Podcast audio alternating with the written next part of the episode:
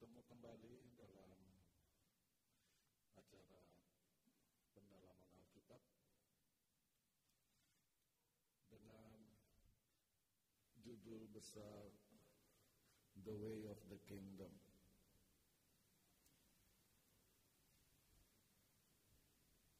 Sebelum kita hidup di dalam sorga, kita perlu hidup bersama dengan Tuhan saat ini di, di dunia ini.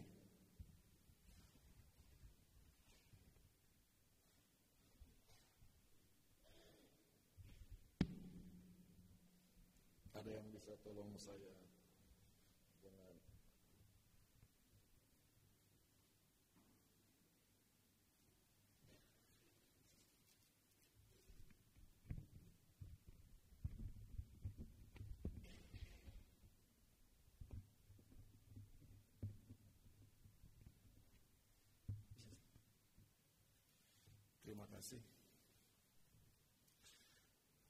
sebelum kita hidup bersama dengan Tuhan di sorga, kita perlu hidup bersama dengan Tuhan saat ini di dunia ini. Dan apa yang terjadi di sorga hanyalah kelanjutan dari apa yang telah kita alami dan jalani di dunia ini. Contoh yang terbaik adalah Henokh. Di Kejadian lima ayat dua puluh dua dikatakan, Henokh hidup bergaul dengan Allah selama tiga ratus tahun. Dalam bahasa Indonesia diterjemahkan sebagai bergaul. Di dalam bahasa Inggris, Enoch walk with God. Berjalan bersama Tuhan.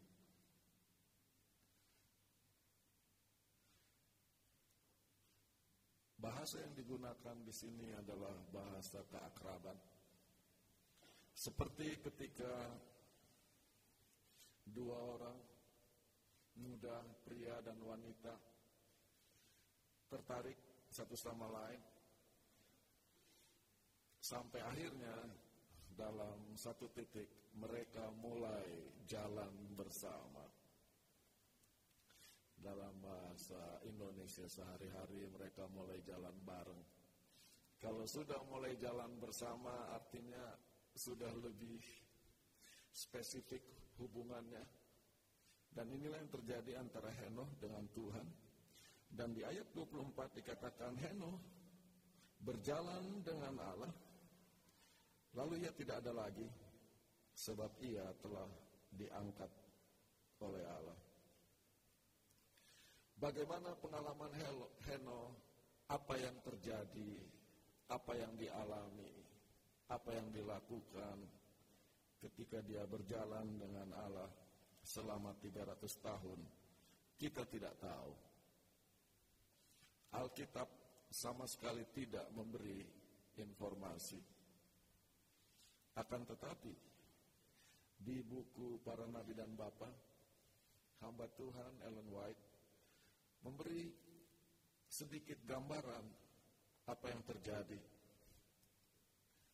Dikatakan di sana, setelah kelahiran anak sulungnya, Henokh mencapai pengalaman yang tertinggi.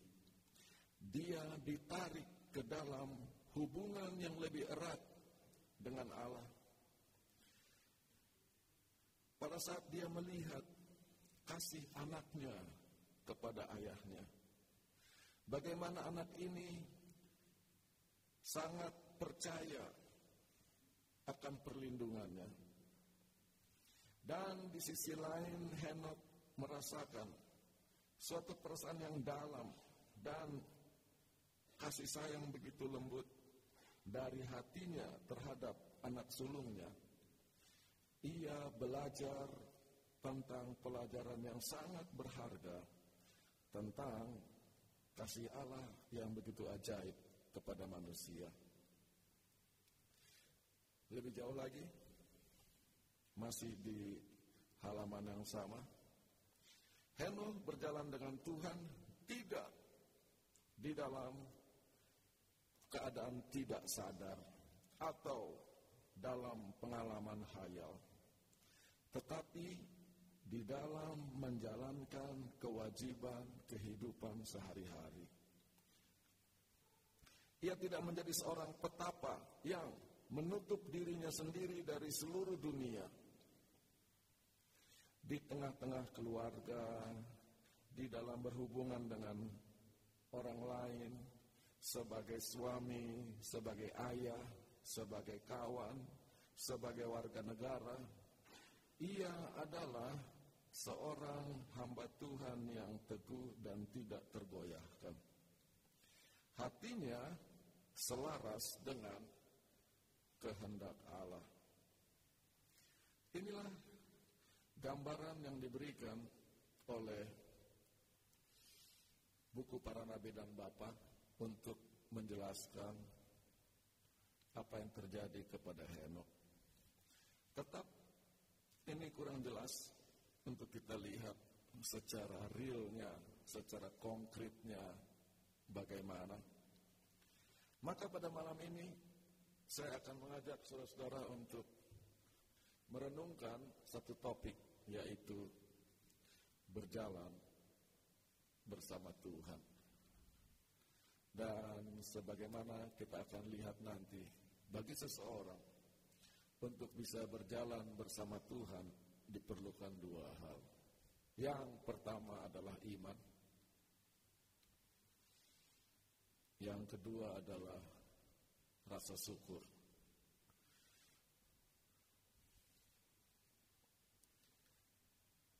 Rasa syukur atau kesanggupan untuk mengucap syukur adalah bagian yang sangat penting dalam pelayanan pengalaman seseorang dengan Tuhan. Di Mazmur seratus enam kita baca di sana, haleluya, bersyukurlah kepada Tuhan sebab ia baik, bahwasanya untuk selama-lamanya kasih setianya. Ayat ini sangat penting karena kata-kata yang sama persis diulangi di Mazmur seratus tujuh ayat satu. Dan juga Mazmur seratus delapan belas, Mazmur seratus dua puluh sembilan, dan Mazmur seratus tiga puluh enam. Bahkan di Mazmur seratus tiga puluh enam ayat satu sampai dua puluh enam, di setiap ayat kalimat yang sama diulang-ulangi, bahwasanya untuk selama-lamanya kasih setianya. Kalau Anda perhatikan terjemahan ayat ini dalam bahasa Inggris, kata haleluya tidak ada di sana. Yang ada adalah praise the Lord. Kenapa haleluya tidak ada? Karena haleluya artinya praise the Lord. Itu adalah kata Ibrani dari kata Hillel, memuji. Dan itu adalah perintah, hendaklah kamu memuji. Dan ya adalah singkatan dari Yahweh atau Yehova. Haleluya adalah panggilan. Pujilah Tuhan. Dan kita lihat di terjemahan bahasa Inggris ditambahkan satu exclamatory expression di sana. Oh, bersyukurlah kepada Tuhan. Maka pertanyaannya, seberapa sukarkah atau seberapa mudahkah bagi kita untuk bersyukur kepada Tuhan? Ada saatnya begitu mudah kita untuk mengatakan puji Tuhan, terima kasih Tuhan, puji Tuhan. Sangat mudah untuk bersyukur kepada Tuhan. Saya ingat dulu waktu saya sekolah teologi, guru-guru saya punya ilustrasi mengutip pendeta-pendeta zaman dulu.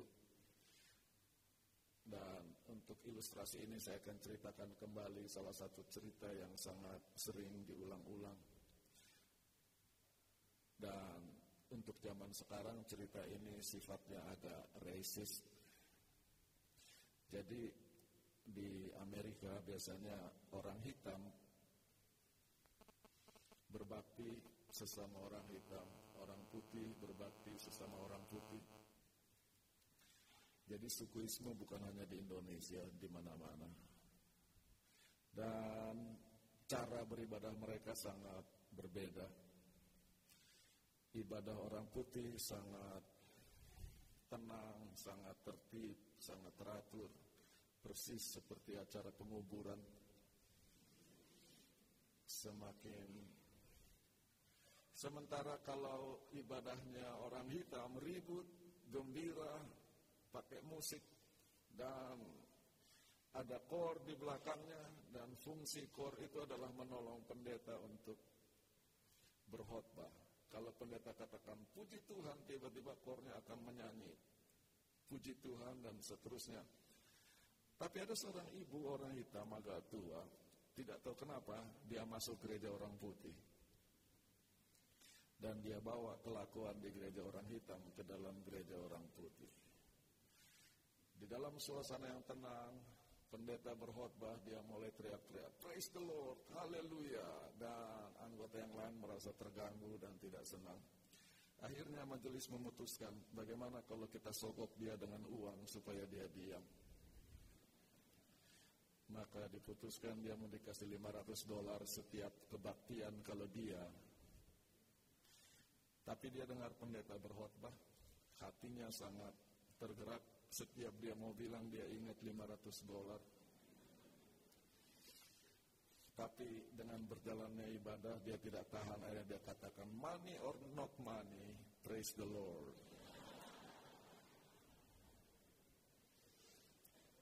Ada saatnya kita mau bersyukur kepada Tuhan, tidak bisa ditahan-tahan. Tapi di sisi lain, sangat berat untuk memuji Tuhan. Dan bahkan kalau hidup kita susah, ada orang kesaksian Rabu malam, puji Tuhan, puji Tuhan, kita rasa mau suruh orang itu duduk saja karena kita sangat terganggu, karena kita tidak bisa memuji Tuhan. Saya ingat dulu waktu saya sekolah di Andrews, hidup susah, bayar apartemen, bayar uang sekolah, dan banyak pengeluaran, uang tidak ada. Andrews University adalah sekolah Advent, jadi sekolahnya aneh, tidak normal, orangnya baik semua. Dan salah satu hobi mereka kalau ketemu orang adalah tanya, "How are you? How are you?"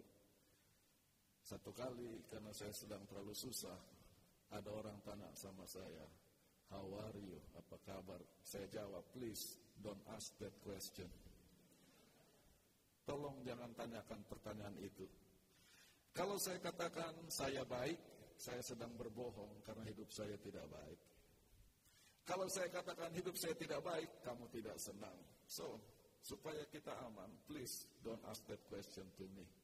Dan orang itu pikir orang gila mungkin orang ini yang lagi lewat. Apa pernah saudara merasa sangat berat ketika orang menanyakan apa kabar? Dan mau menjawab kabar baik ketika hidup sama sekali tidak baik. Maka kita datang kepada satu poin yang sangat penting. Hanya orang yang punya iman yang bisa berterima kasih kepada Tuhan. Hanya orang yang memiliki iman yang sanggup untuk mengucap syukur. Dan sekarang kita akan lihat pengalaman bangsa Israel ketika mereka di padang belantara. Dalam perjalanan keluar dari Mesir menuju negeri Kanaan. Diceritakan di Keluaran pasal enam belas bahwa Tuhan memberi kepada mereka makanan khusus yang namanya adalah manna. Dikatakan ketika embun itu telah menguap, tampaklah pada permukaan padang gurun sesuatu yang halus seperti sisik, halus seperti embun beku. Dalam bahasa Inggris, something a small, round, bulat substance as fine as frost. Jadi bagaimanakah kira-kira mana itu? Mana itu adalah seperti embun yang membeku di atas daun, kecil-kecil, bening.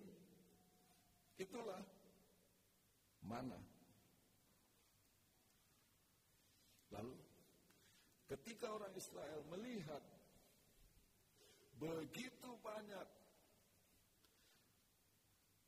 butiran-butiran kecil bening ini, mereka berkata seorang kepada yang lain, Keluaran enam belas ayat lima belas. Apakah ini? Sebab mereka tidak tahu apa itu. Tetapi Musa berkata kepada mereka, inilah roti yang diberikan Tuhan kepadamu menjadi makananmu. Lalu di ayat tiga puluh satu dari Keluaran enam belas dikatakan bahwa umat Israel menyebutkan namanya mana. Menyebutkan warnanya mana. Kenapa namanya mana? Di ayat lima belas dikatakan, ketika mereka melihat makanan ini, mereka tanya, what is it? Apa ini? Karena mereka tidak tahu apa ini. Di dalam bahasa Ibrani, apa ini? Mana. Jadi mana itu bukan nama, mana itu apa ini. Jadi setiap kali mereka kumpul, mereka bilang, apa ini? Waktu mereka makan, apa ini? Mereka tidak tahu. Jadi mulai sekarang kalau saudara baca mana, jangan pikir itu roti dari sorga, tetapi itu roti kebingungan. Apa ini? Ada hubungan yang sangat erat antara mana dengan iman. Karena mana merupakan pelajaran yang Tuhan berikan kepada bangsa Israel tentang kasih sayang pemeliharaan Tuhan. Setiap hari, setiap pagi, masing-masing mereka harus keluar untuk mengumpulkan mana itu. Tidak bisa bayar pembantu untuk kumpulkan mana. Dan kita duduk-duduk di rumah tunggu kapan pembantu datang. Masing-masing mereka harus hmm, seperti mana ini, apa ini?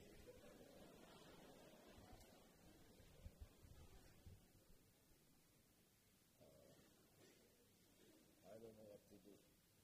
Saya jadi seperti orang Israel.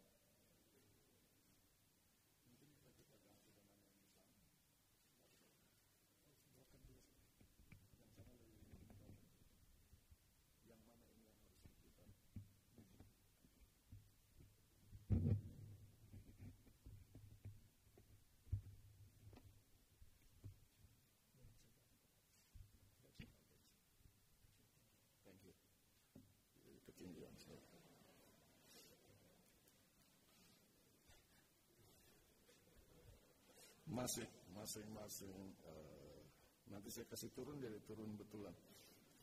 Masing-masing harus keluar untuk mengumpulkan mana supaya mereka bisa makan. Pengalaman dengan Tuhan tidak bisa dititipkan. Masing-masing harus keluar dan cari Tuhan. Tidak bisa ibu saja yang ke gereja berdoa untuk sekeluarga, nanti satu keluarga dapat berkat. Walaupun doa ibu sangat besar khasiatnya. Atau anak saja ke gereja, nanti papa mama juga ikut dapat berkat. Di dalam cerita mana, setiap orang harus keluar. Harus keluar.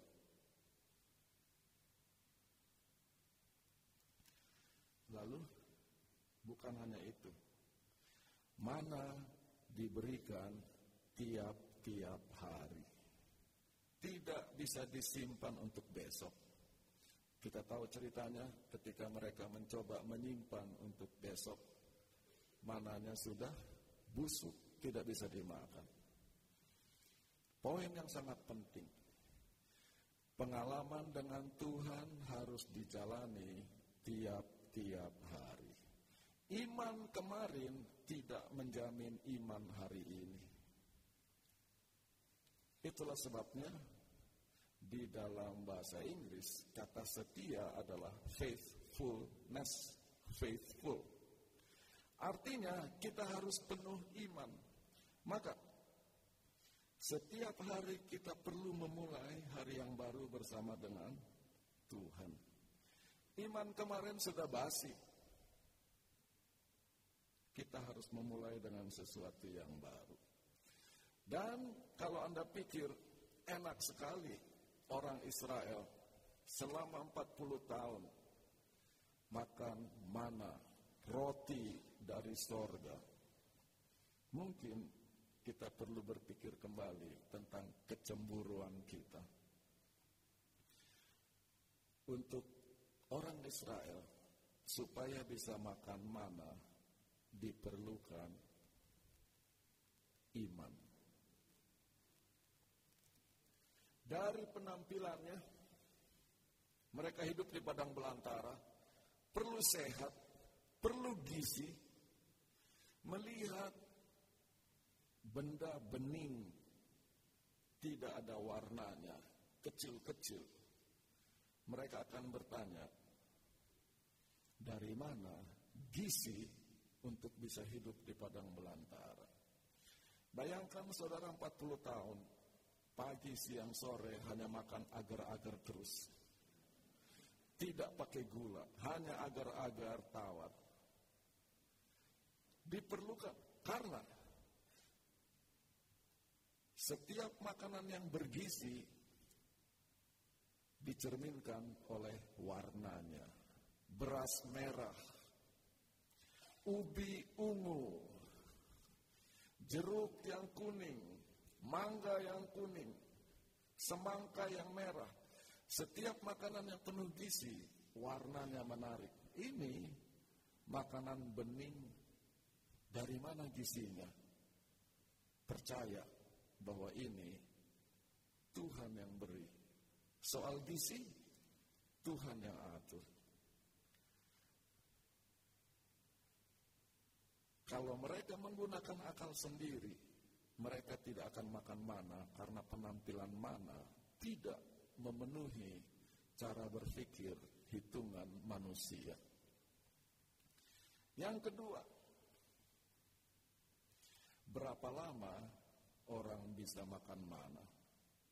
Waktu pertama kali datang senang semua.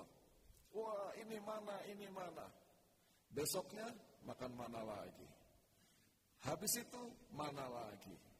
Habis itu mana lagi? Oke, sekarang kita makan mentah. Habis itu di apa? Direbus. Habis direbus di apa? Dipanggang. Habis itu dibakar. Habis itu di apa? Balik mentah lagi. Belum ada minyak waktu itu, jadi belum digoreng. Sengaja saya tidak sebut itu. Ini khotbah dipikir baik-baik. Uh, harusnya nggak perlu ngomong gitu ya. Uh, ya nggak digoreng waktu itu belum ini. Dipanggang, dibakar, direbus, mentah. Habis itu apa? empat puluh tahun hanya makan itu terus. Mungkin orang tuanya tahan karena tahu. Tapi anak-anak, apa nama makanan itu? Apa ini? Jadi sekarang begitu disodorkan, mereka semua berteriak, apa ini? Mereka tidak tahu mau diapakan. Boleh saya tanya satu pertanyaan kepada Anda. Apa gunanya alis? Apa gunanya alis? Ya, alis mata. Apa gunanya?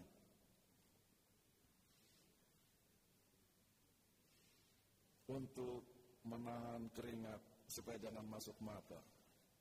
Kalau memang itu benar, kenapa orang cukur-cukur uh, alisnya sampai tidak ada.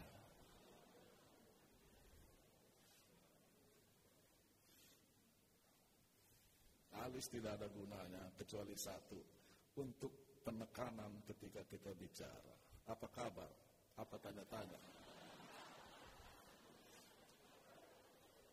Nah, kalau orang tanya siapa ya, seperti tamu-tamu tadi, siapa ya, kalian siapa, itu mau ajak berkelahi. Jadi pakai alis itu merubah. Yang mau saya katakan adalah kata yang sama bisa mempunyai nada yang berbeda-beda. Jadi waktu baru pertama kali turun, apa ini merupakan ekspresi keheranan. Apa ini? Apa ini? Tapi habis itu empat puluh tahun mana terus tidak pernah diganti, mulai kecewa, apa nggak ada makanan lain? Apa ini? Bahkan mulai rasa kesal, apa ini? Bahkan mulai marah, apa ini? Atau bingung, apa-apaan ini? Cuma mana terus? Sampai tidak tahu mau dibikin apa. Dan itulah pelajaran yang Tuhan ingin beri. Kita perlu bimbingan, tuntunan, dan hikmat dari Tuhan untuk mengolah dan mengelola berkat-berkat Tuhan. Pertama-tama mereka hebat, mana dibikin begini. Setelah satu tahun, dua tahun, dua puluh tahun, Tuhan kami tidak tahu mau bikin apa lagi.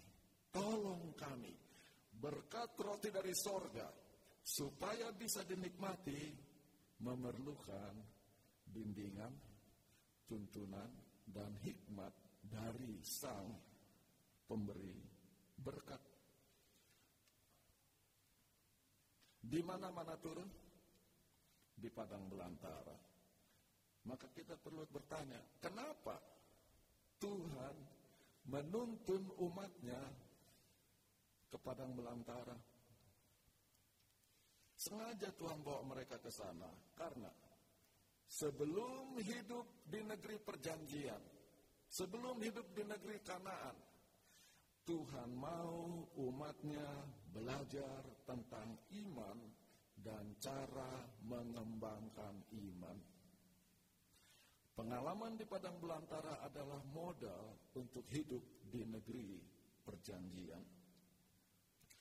Kenapa kita masih di dunia ini? Mungkin Tuhan sedang melatih kita untuk membangun dan mengembangkan iman supaya siap hidup di negeri perjanjian. Kita masih di padang belantara.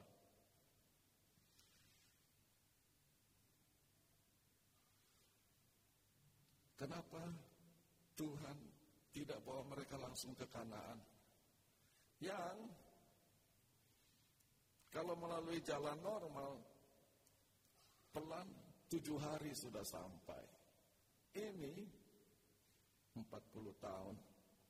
Mungkin karena masalah hukuman dan sebagainya. Tapi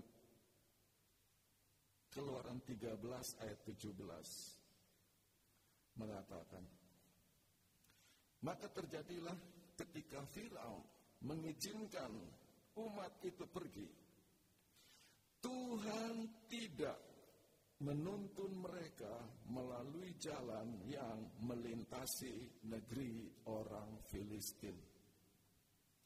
Walaupun jalan itu pendek, Tuhan berkata, jangan sampai umat ini berubah pikiran ketika mereka mengalami perang dan minta kembali ke Mesir.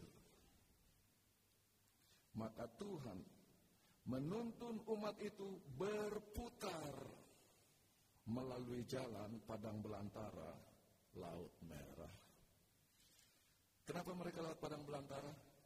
Karena Tuhan tidak mau mereka mengalami kesusahan yang besar. Baru keluar dari perbudakan, harus berperang melawan orang Filistin. Menghindari itu, Tuhan tuntun mereka jalan berputar. Harusnya di sini Mesir, di sini Kanaan, lurus. Kalau orang sendirian cepat tiga hari, kalau lambat tujuh hari. Tetapi mereka justru dibawa ke arah yang bertolak belakang, ke padang belantara Sinai. Dan mereka masuk dari sisi timur, bukan dari sisi barat. Dan menurut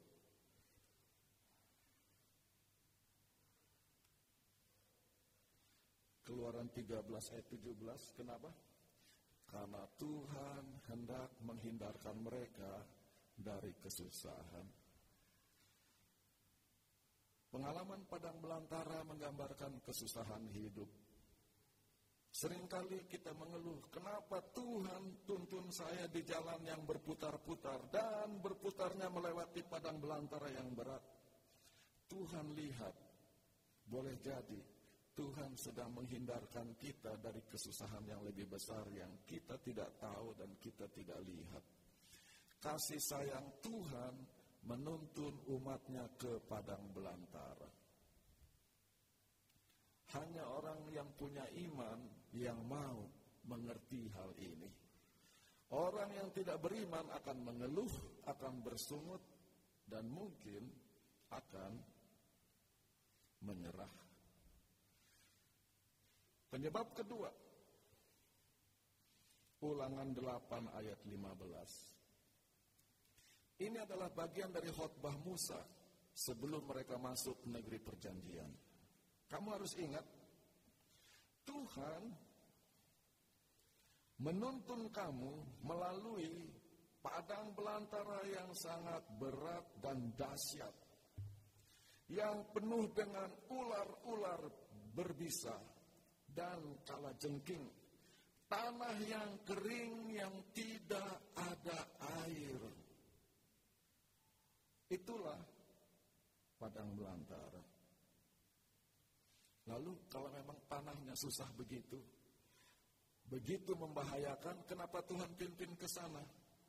Belajar tentang iman bahwa satu-satunya cara untuk bisa hidup dan bertahan di padang belantara adalah hanya bergantung sepenuhnya kepada kasih sayang perlindungan Tuhan. Dengan kekuatan sendiri, tidak seorang pun bisa bertahan di padang belantara. Yang jadi masalah, kita mau atur diri sendiri. Kita mau kontrol hidup kita. Dan kita tidak mau menyerahkannya kepada Tuhan. Salah seorang guru saya di Andrews, uh, orang Ibrani yang masuk jadi Advent, namanya doktor Saks Dukan. Dia punya ilustrasi tentang trust, percaya, penyerahan kepada Tuhan. Dan dia menggunakan cerita mana yang warnanya bening, yang tidak ada gizinya. Katanya ada satu orang melakukan apa yang disebut rock climbing, memanjat tebing. Lalu tiba-tiba batu yang menjadi pegangannya lepas dari bongkahannya, dan dia terperosok dan dia tergantung-gantung di udara. Di bawah jurang mau ke atas tidak bisa, maka dia mulai berteriak, help, tolong, tolong dan tolong. Tidak ada yang menjawab, makin keras dia berteriak, tolong. Lalu tiba-tiba karena sudah lelah berteriak tolong-tolong tidak ada yang jawab, dia berseru, Tuhan tolong. Akhirnya dia sebut nama Tuhan. Lalu Tuhan bilang, ya saya mau tolong, lepaskan saja pegangan itu, nanti saya tangkap. Terus dia bilang, apa ada yang lain yang bisa tolong saya? Karena dari mana dia tahu kalau dia lepas Tuhan betul mau tangkap? Kita mau segala sesuatu bisa kita kontrol. Di dalam bahasa Ibrani, kata untuk pengharapan adalah tikwa. Dan tikwa adalah judul lagu kebangsaan negara Israel. Menurut kita, apa itu namanya harapan? Apa itu pengharapan? Oh, saya dipecat, saya kehilangan pekerjaan, untung saya masih punya rumah, untung saya masih punya simpanan, masih ada harapan. Rumah saya terbakar, mobil saya ikut terbakar, tidak punya pekerjaan. Untung anak-anak sudah selesai sekolah semua, sudah kerja bagus. Masih ada harapan.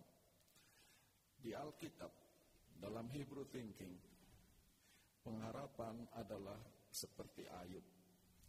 Ketika anak mati semua, ketika harta hilang semua, ketika badan yang sehat jadi sakit tidak tahu apa sebabnya dan apa obatnya, tidak ada lagi yang bisa diharapkan. Disitulah pengharapan mulai ada. Kenapa? Di saat seperti itu, kita tidak bisa berbuat lain selain berserah dan berharap kepada Tuhan. Selama kita masih punya pegangan sana, pegangan sini, pengharapan belum kepada Tuhan. Saya tidak mau hidup Anda jadi susah, tetapi saya hendak menjelaskan. Di padang belantara, tanah kering, tidak ada air, dari mana mau minum? Bagaimana bisa dilindungi dari ular-ular yang berbisa, kala jengking, panas luar biasa? Satu-satunya cara untuk bertahan adalah bergantung kepada Tuhan.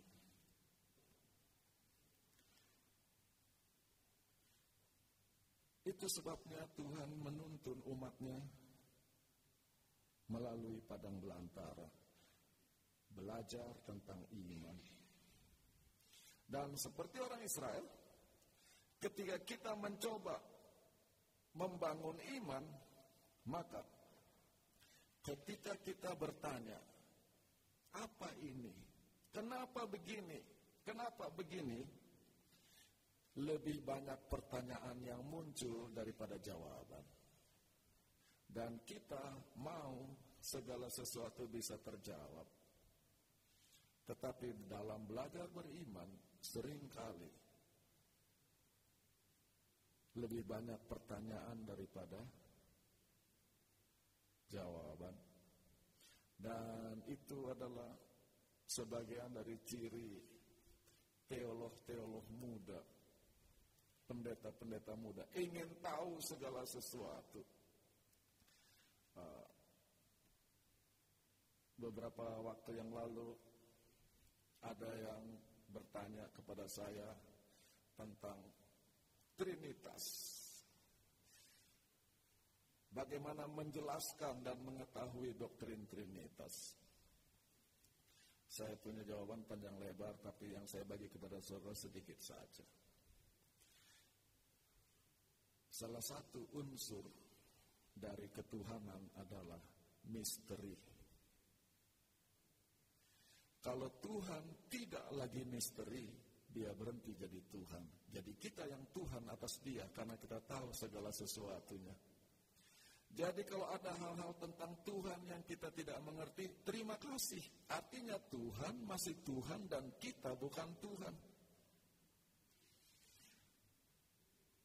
Kalau ada gelar yang paling menakutkan adalah M Div, Master of Divinity, ahli di bidang ketuhanan. Kalau Tuhan sudah bisa dikuasai, sudah bukan Tuhan lagi dia. Ibaratnya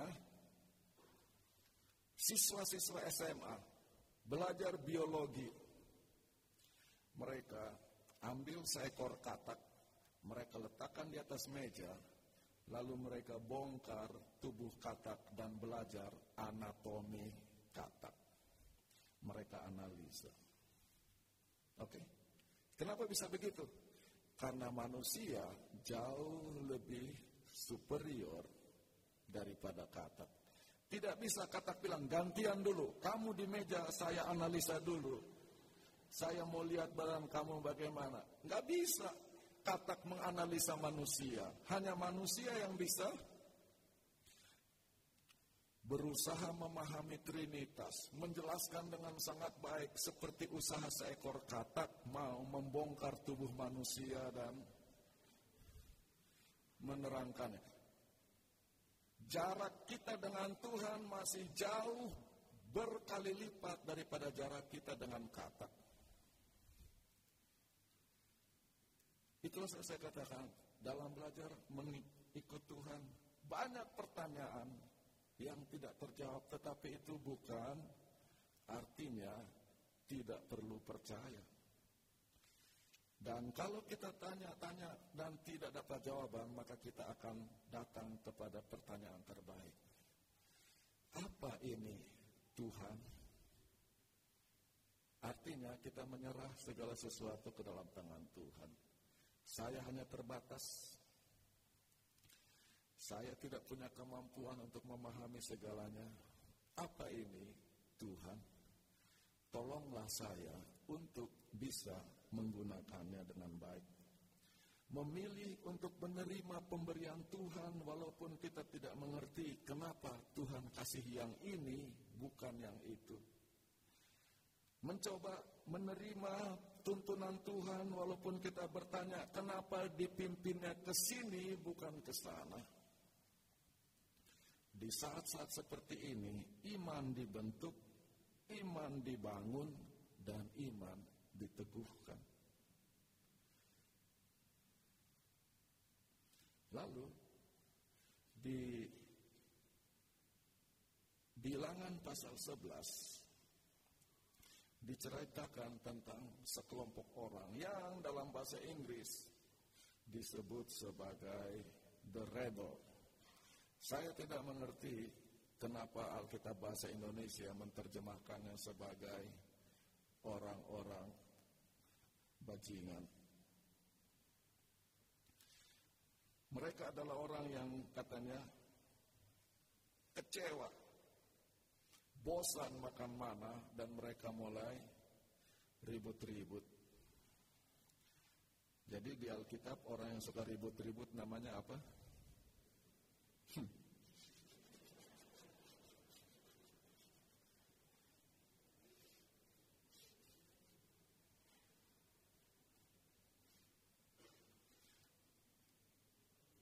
Sebagian terjemahan Alkitab bahasa Inggris tidak menerjemahkannya sebagai the rebel, tetapi menerjemahkannya sebagai the mixed multitude. Orang-orang campuran. The mixed multitude. Orang-orang campuran. Siapa ini orang-orang campuran? Minimal ada tiga kemungkinan tentang siapa orang campuran. Yang pertama, ini adalah orang-orang blasteran. Campuran antara perkawinan, hasil perkawinan orang Israel dengan orang Mesir, hasilnya orang-orang campuran. Yang kedua, menurut Keluaran pasal dua belas, ketika orang Israel keluar dari Mesir, sebagian orang Mesir ikut bergabung dengan mereka. Mereka mix with Israel, bergabung. Bahasa Inggrisnya mix juga, berbaur. Jadi ini adalah orang-orang Mesir asli yang berbaur dengan orang Israel dan ikut keluar dari Mesir menuju Kanaan. Saudara boleh pilih mau yang hasil perkawinan campur, yang mana ada kemungkinan, tetapi ingat Israel budak, Mesir tuan, kecil kemungkinan perkawinan di antara mereka. Kemungkinan yang terbaik adalah yang kemungkinan ketiga, yaitu orang-orang Israel murni, tetapi sikap mereka kepada Tuhan campur baur. Itulah sebabnya mereka disebut orang-orang campuran. Apa artinya mereka mempunyai sikap campur baur? Ada satu prinsip yang tidak banyak orang perhatikan dan sadari. Setiap kali Tuhan memberkati kita, Tuhan juga mau mendidik kita. Setiap berkat Tuhan adalah pendidikan. Setiap berkat Tuhan adalah pendidikan. Saya mau kasih contoh, dan contoh ini tidak alkitabiah, tetapi ada pelajarannya. Oke? Jadi jangan bilang saya merubah Alkitab atau menambah Alkitab. Cerita yang mau saya sampaikan tidak ada di Alkitab. Kalau sudah baca di buku Kejadian, Hawa berbicara dengan ular. Lalu dari dulu orang tanya, kemana Adam? Lalu ada penjelasan yang pertama.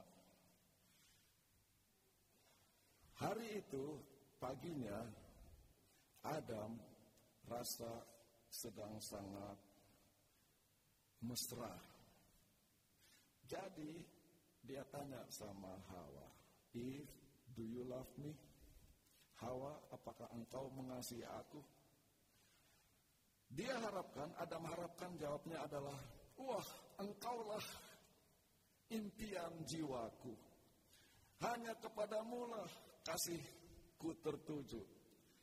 Tahu-tahu Hawa jawab, who else? Siapa lagi? Hanya kita berdua manusia di atas dunia ini. Kalau bukan kamu, siapa lagi saya? Jadi Adam kecewa sekali dengar itu, dia pergi sakit hati. Makanya di situ Adam jadi Hawa digoda ular karena Adamnya sedang tersinggung.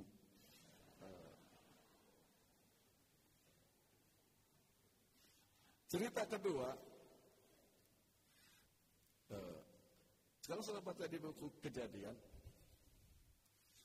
kenapa Tuhan harus membuat Adam tidur ketika dia mau menciptakan dan membentuk Hawa? Tidak ada di Alkitab. Ini hanya obrolan para rabi. Dikatakan waktu Adam tahu Tuhan mau bikin Hawa, senang sekali Adam. Lalu dia bilang, Tuhan, mukanya harus begini, rambutnya harus begini, badannya harus begini. Tuhan bising dengar Adam ngomong terus, dibikin tidur supaya Tuhan bisa konsentrasi. Karena sudah mau buka Sabat, Hawa belum selesai.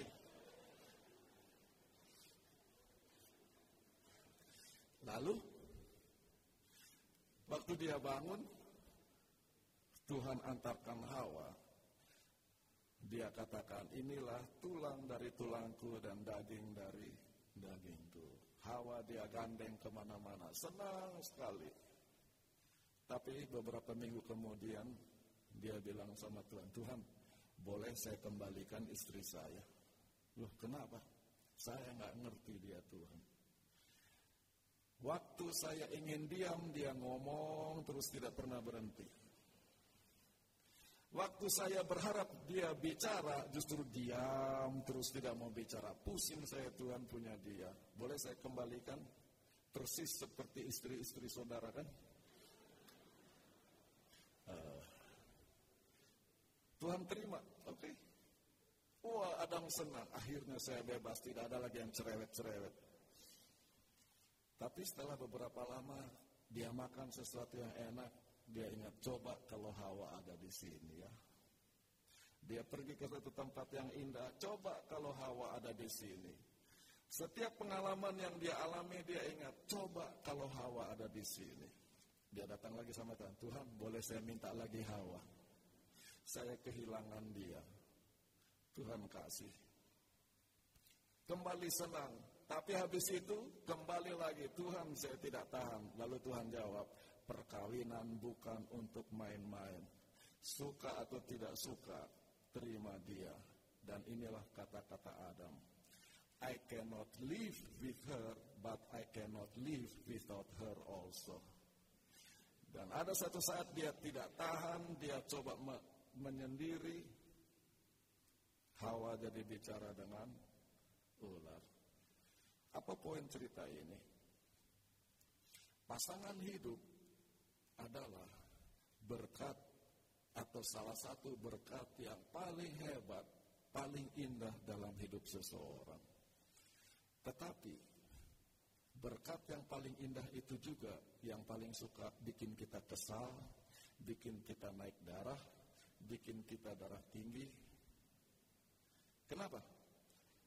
Ketika Tuhan memberkati, Dia juga mau mendidik.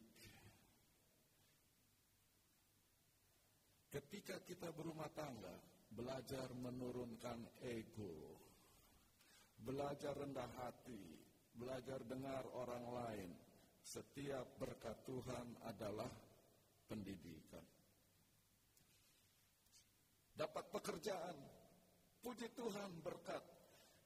Tapi itu juga pendidikan, belajar tanggung jawab yang baru. Saudara bisa lihat ke belakang, semua cerita Alkitab, pengalaman Anda. Setiap kali Tuhan memberkati, Dia mau mendidik. Masalahnya dengan orang-orang campuran, mereka hanya mau berkat, mereka tidak mau pendidikan. Itulah yang disebut orang-orang yang mempunyai sikap yang campur baur terhadap Tuhan, hanya mau berkatnya terus, tetapi menolak pendidikannya. Maka, mana adalah berkat yang luar biasa? Tetapi di balik mana, dari tadi saya sudah kasih contoh, ada pendidikan di sana. Apa pendidikannya? Belajar berserah kepada Tuhan, belajar bergantung kepada Tuhan. Mereka tidak suka itu. Maka mereka mulai berteriak, siapa yang akan memberi kita makan daging? Kita teringat kepada ikan yang kita makan di Mesir dengan tidak bayar apa-apa. Kepada mentimun, semangka, bawang prei, bawang merah, bawang putih. Tetapi kita kurus kering. Tidak ada sesuatu apapun kecuali mana ini saja yang kita lihat. Terjemahan bahasa Inggris lebih mencerminkan apa yang terjadi. Di dalam Alkitab bahasa Inggris tidak ada kata kurus kering, karena itu akan menyindir saya, jadi itu tidak benar itu. If only. Alkitab bahasa Indonesia katakan siapakah? Alkitab bahasa Inggris menerjemahkannya if only, kalau saja. Apa artinya kalau saja? Dikasih berkat ini, mimpi-mimpi minta berkat yang lain. Kalau saja saya bisa punya istri lain. Kalau saja saya kawinnya dengan pacar yang dulu. Nggak usah pikir-pikir itu. Kalau memang cocok, kenapa putus? Jadi, kalau saja. Alkitab bahasa Indonesia katakan, sekarang kita kurus kering. Bahasa aslinya mengatakan, we have lost our appetite. Kami kehilangan selera kami. Jadi, dikasih mana? Apa mereka bilang? Apa ini? Apa ini? Dan sekarang mereka katakan apa? Kami kehilangan selera kami. We have lost our appetite. Tidak bisa makan. We never see anything. Kami tidak pernah lihat makanan lain kecuali mana ini. Sekarang lihat apa yang terjadi. Apa kata Mazmur seratus enam? Pujilah Tuhan, bersyukurlah kepadanya, karena Dia baik, untuk selama-lamanya kasih setianya.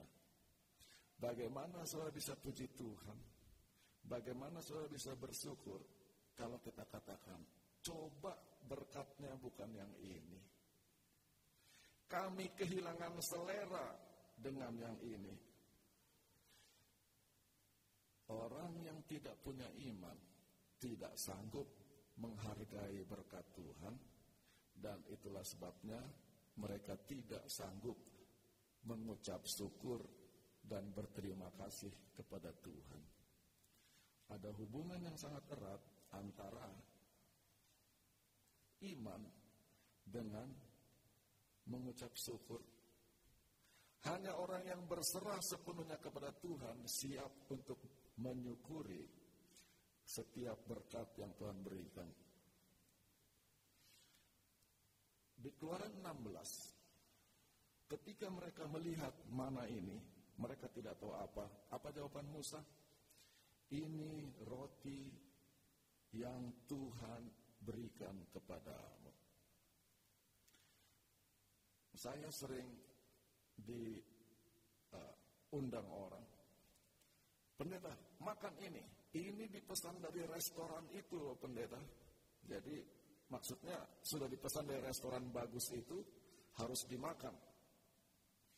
Bangga sekali kita kalau bisa makan yang dibeli dari restoran terkenal.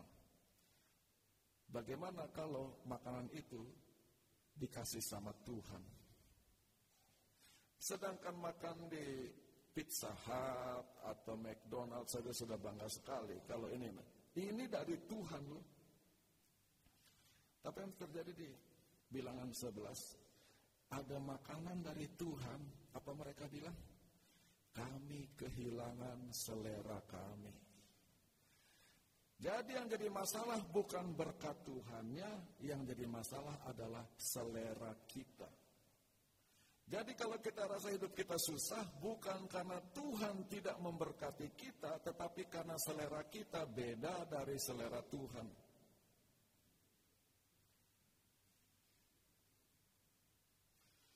Dan yang bahaya, mereka katakan kalau saja. Setiap kali kita mengatakan kalau saja, kita tidak sedang menghadapi kenyataan hidup. Kalau saja saya dulu ambil jurusan ini, pasti hidup saya tidak seperti ini. Saya kenal beberapa orang, lihat saya khotbah, kalau saja dulu saya ambil jurusan kependetaan, pasti saya jadi pengkhotbah yang lebih hebat dari pendeta Muskita. Dari mana kita tahu? Atau dikasih sesuatu oleh Tuhan dengan uang yang sangat terbatas, kita bisa sekolah di Unclub. Kalau saja Tuhan berkati supaya saya bisa sekolah ke Filipina. Yang jadi masalah dengan kata kalau saja adalah kita tidak menerima kenyataan hidup. Gantinya berterima kasih dan melakukan yang terbaik yang bisa kita lakukan. Setiap kali kita katakan kalau saja, kita sedang menunjuk kepada masa lalu atau masa depan. Masalahnya, kita tidak bisa merubah masa lalu dan kita tidak punya masa depan. Dari mana Anda tahu Anda masih hidup besok? Supaya poin ini jelas, saya mau menyimpang dulu. Ketika Lazarus sakit dan akhirnya mati, Tuhan Yesus katakan kepada murid-muridnya, saudara kita Lazarus sedang tidur. Di dalam cara berpikir orang Ibrani, Hebrew thinking, tidur adalah kematian kecil-kecilan.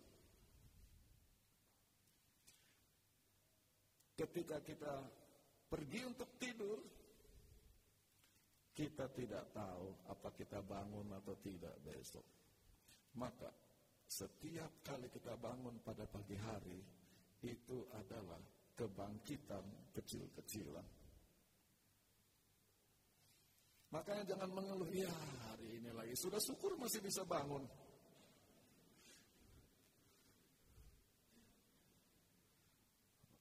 Kita tidak tahu masa depan, kita tidak bisa merubah masa lalu, yang kita punya hanya hari ini.